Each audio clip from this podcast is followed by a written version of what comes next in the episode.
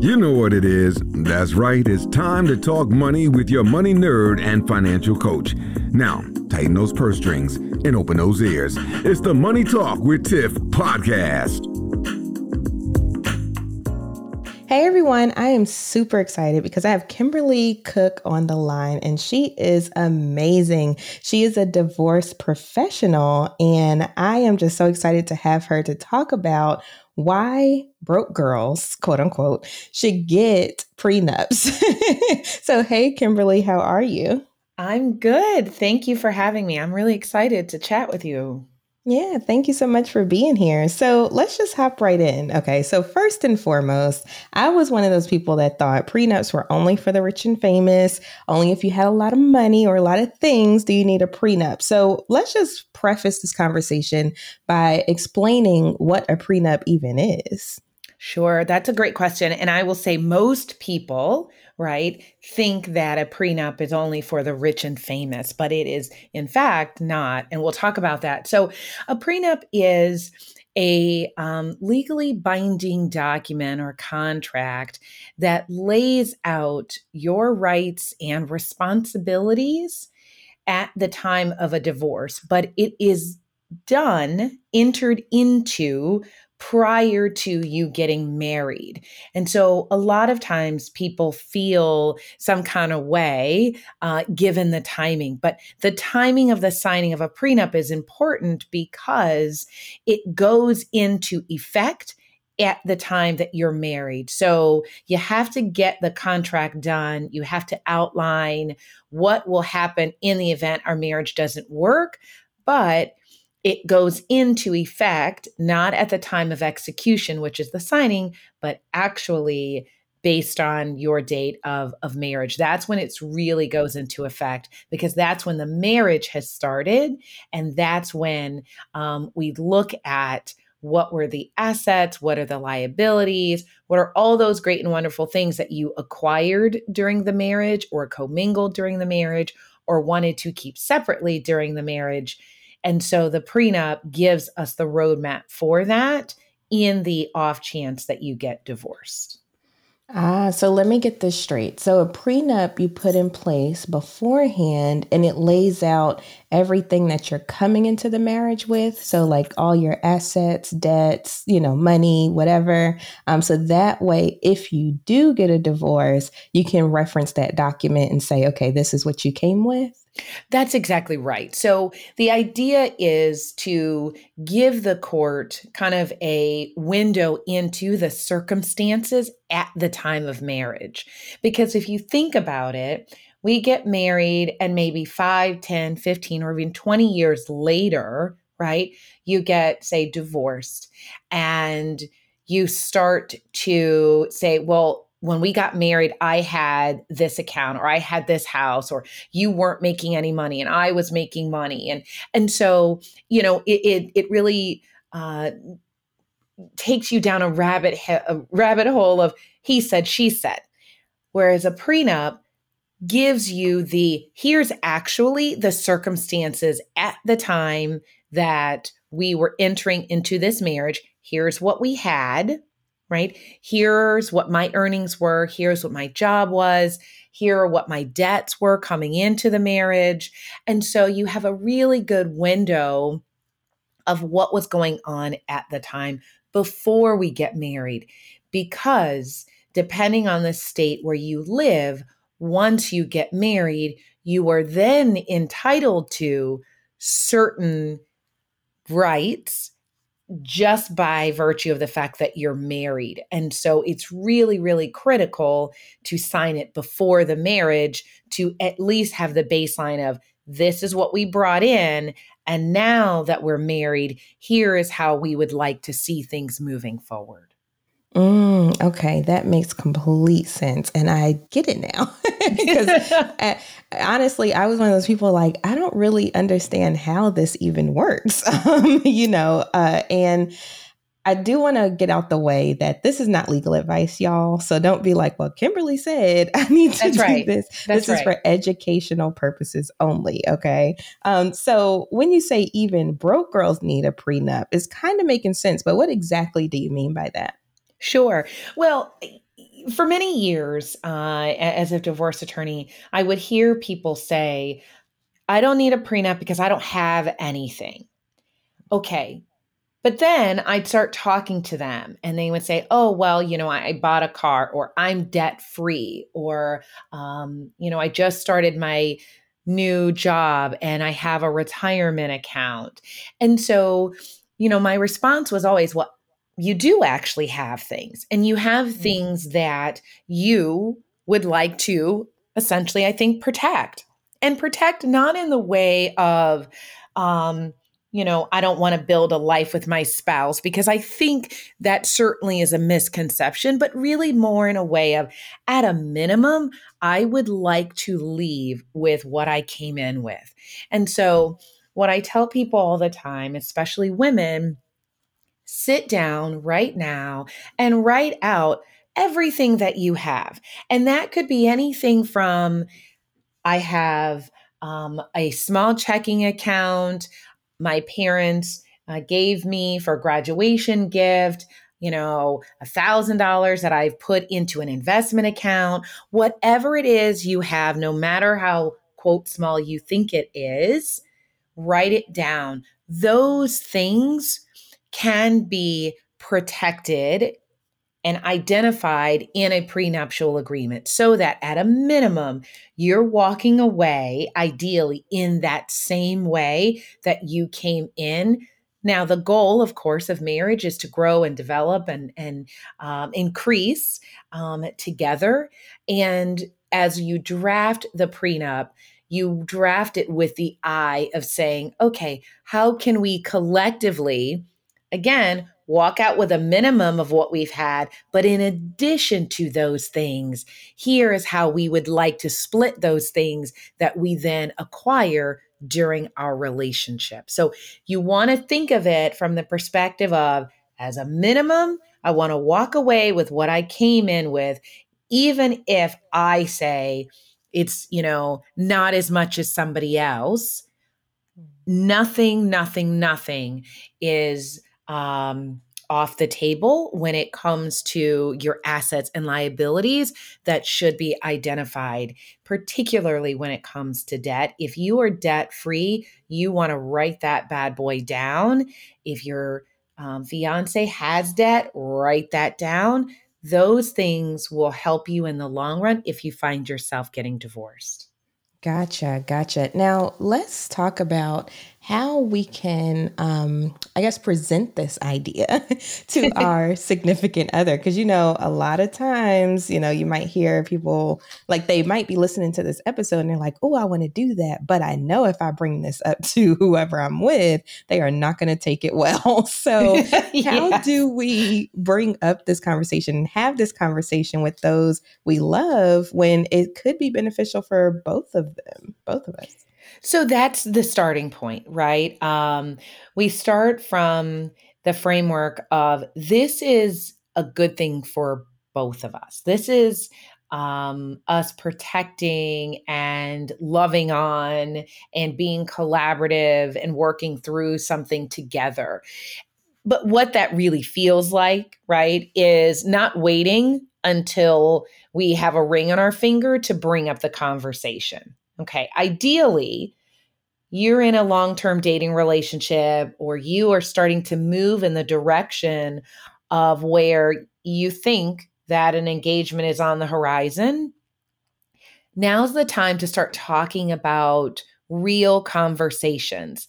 And those real conversations can be what are your views on money? What are your thoughts on, you know, if we have children, the responsibilities for each of us? What are your thoughts on, you know, a prenup? Those are the kinds of conversations you want to start just kind of having well before you get kind of engaged because these are the things that will help you really kind of understand the person that you are saying you want to share your life with.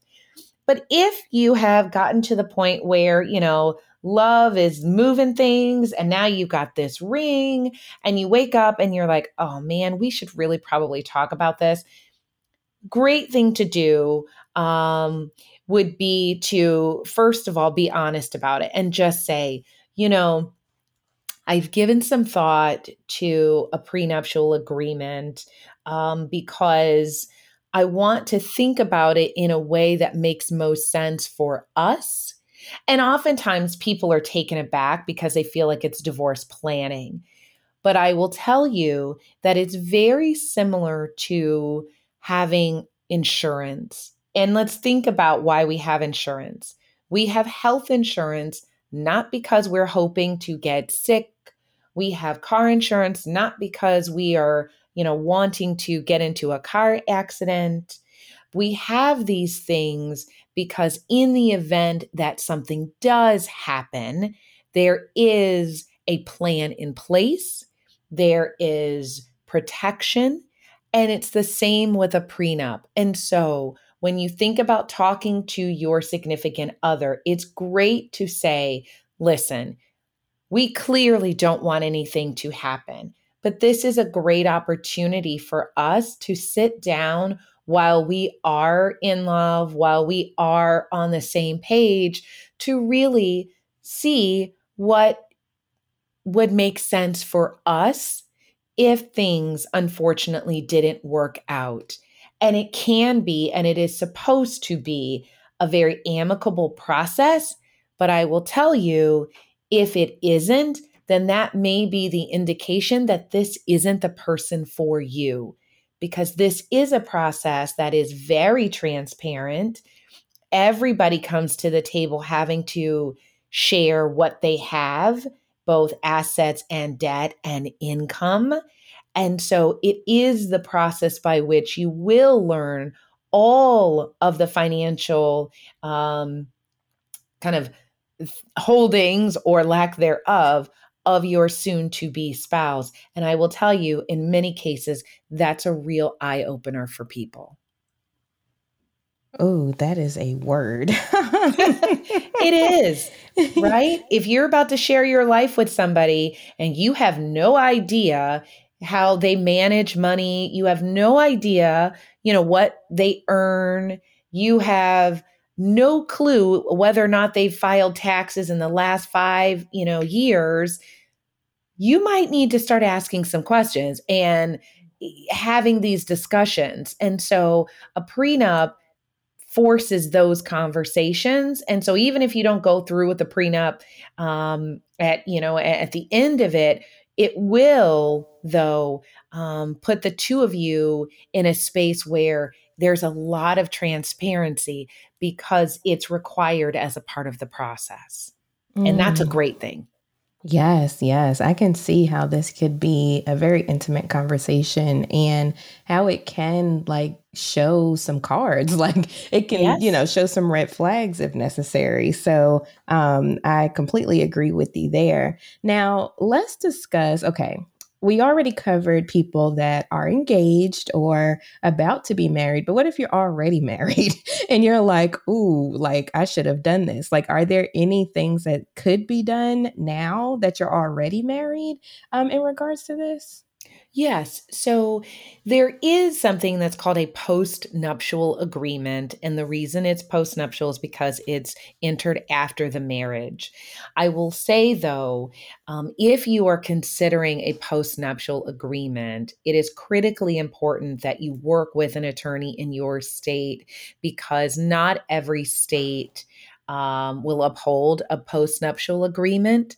And a, a part of that is just the timing of the postnup um, preceding, say, a filing for divorce, or if there has been a change in circumstances that you all of a sudden have decided, oh, I want to protect this. That is that often happens with things like somebody um, won the lottery and didn't tell their spouse. They have their spouse, you know, try to sign off on a postnup, and then mm-hmm. you know, lo and behold, it's then learned, oh, you're now a multimillionaire and you had me sign off on a document. So, um, a postnuptial agreement, though, it can be done. Um, and it will do the same kind of thing that a prenup does, which is to say, here are the things that in the event that we were to get divorced, here's how things will be allocated. Here how we're going to share things. I keep this, you keep that. This is what we're going to do about um, spousal support. Separately, if your state does not do postnuptial agreements, then there are things that you can do if you have certain concerns about what's going on financially in my family um, and our marriage may not be going in the right direction the first thing to do is to really get a handle on the information that you do know. So, here are all of the assets or liabilities that I know are in my name or that are joint, and start keeping track and writing those things down pulling your credit report, reading those. Um, and then if you're filing joint tax returns, don't just sign off on it. Make sure that you go through it and and look at you know what income the sources of income are there accounts that are listed that are shooting off any kind of distributions or interest earnings that you were unfamiliar with? Is there an address listed that you're unfamiliar with? So, there are some things that you can do if you're already married to really kind of organize and, um, you know, look out for your financial uh, well being on a going forward if a prenuptial agreement is not something that you um, had executed before you were married. Oh man, this is a word, y'all. um, so we have covered, you know, if you haven't gotten married yet, if you're already married, and there's still so many questions that need answers. I'm going to have to have Kimberly back on the show um, just so we can hit on some more stuff because we've only scratched the surface, y'all, of what I wanted to cover today. Uh, but if people were interested in learning more about you or, you know, joining you on your platform, how could they find you? Yes, yes, yes. So, um, Grown Girl Divorce, you can find me on um, the website, which is www.growngirldivorce.com. You can also find me on um, my podcast, which is growngirldivorce.com, and we educate and empower um, Black women going through divorce. So we talk about all kinds of things, including prenups and financial well being um, on the platform. And then certainly on social media at Grown Girl Divorce. So please check us out. Um, let us know any questions that you may have because we want to make sure that people are educated and empowered as they move forward in these spaces. Yes, thank you so much, Kimberly, for leading the charge on this because it is so important and it's something that isn't really talked about. Like, as someone that is, and just being transparent, going through the process right now, there's a lot of stuff I had to learn the hard way, let me tell you. Um, so, having this knowledge ahead of time is super important. And I hope that the women and even men listening right now um, are able to get some takeaways from this episode and implement them going forward so they can protect their coins um, if they decide that they want to get married. So, thank you so much, Kimberly, for coming on the show today. It was fun. yes, thank you so much for having me. Hopefully, you know, this has added value to someone, if at a minimum, to just go and do further research in their area than we've done, you know um, what we've needed to do. And thank you so much for having this platform to help um, educate people to protect themselves and, to your word, their coins. Yes, yes. And if you all missed any of the links that she mentioned, I will have them in the show notes. So go check that out. Check Kimberly out. Her podcast is amazing. Her information is amazing, and it is well needed out here in these streets. So until next time, I'll see you all next time. Bye. Thank you for listening, joining, and being a part of the Money Talk with Tiff podcast this week. You can check Tiff out every Thursday for a new Money Talk podcast. But if you just can't wait until next week, you can listen to previous podcast episodes at moneytalkwitht.com or follow Tiff on all social media platforms at Money Talk with T. Until next time, spend wise by spending less than you make. A word to the money wise is always sufficient.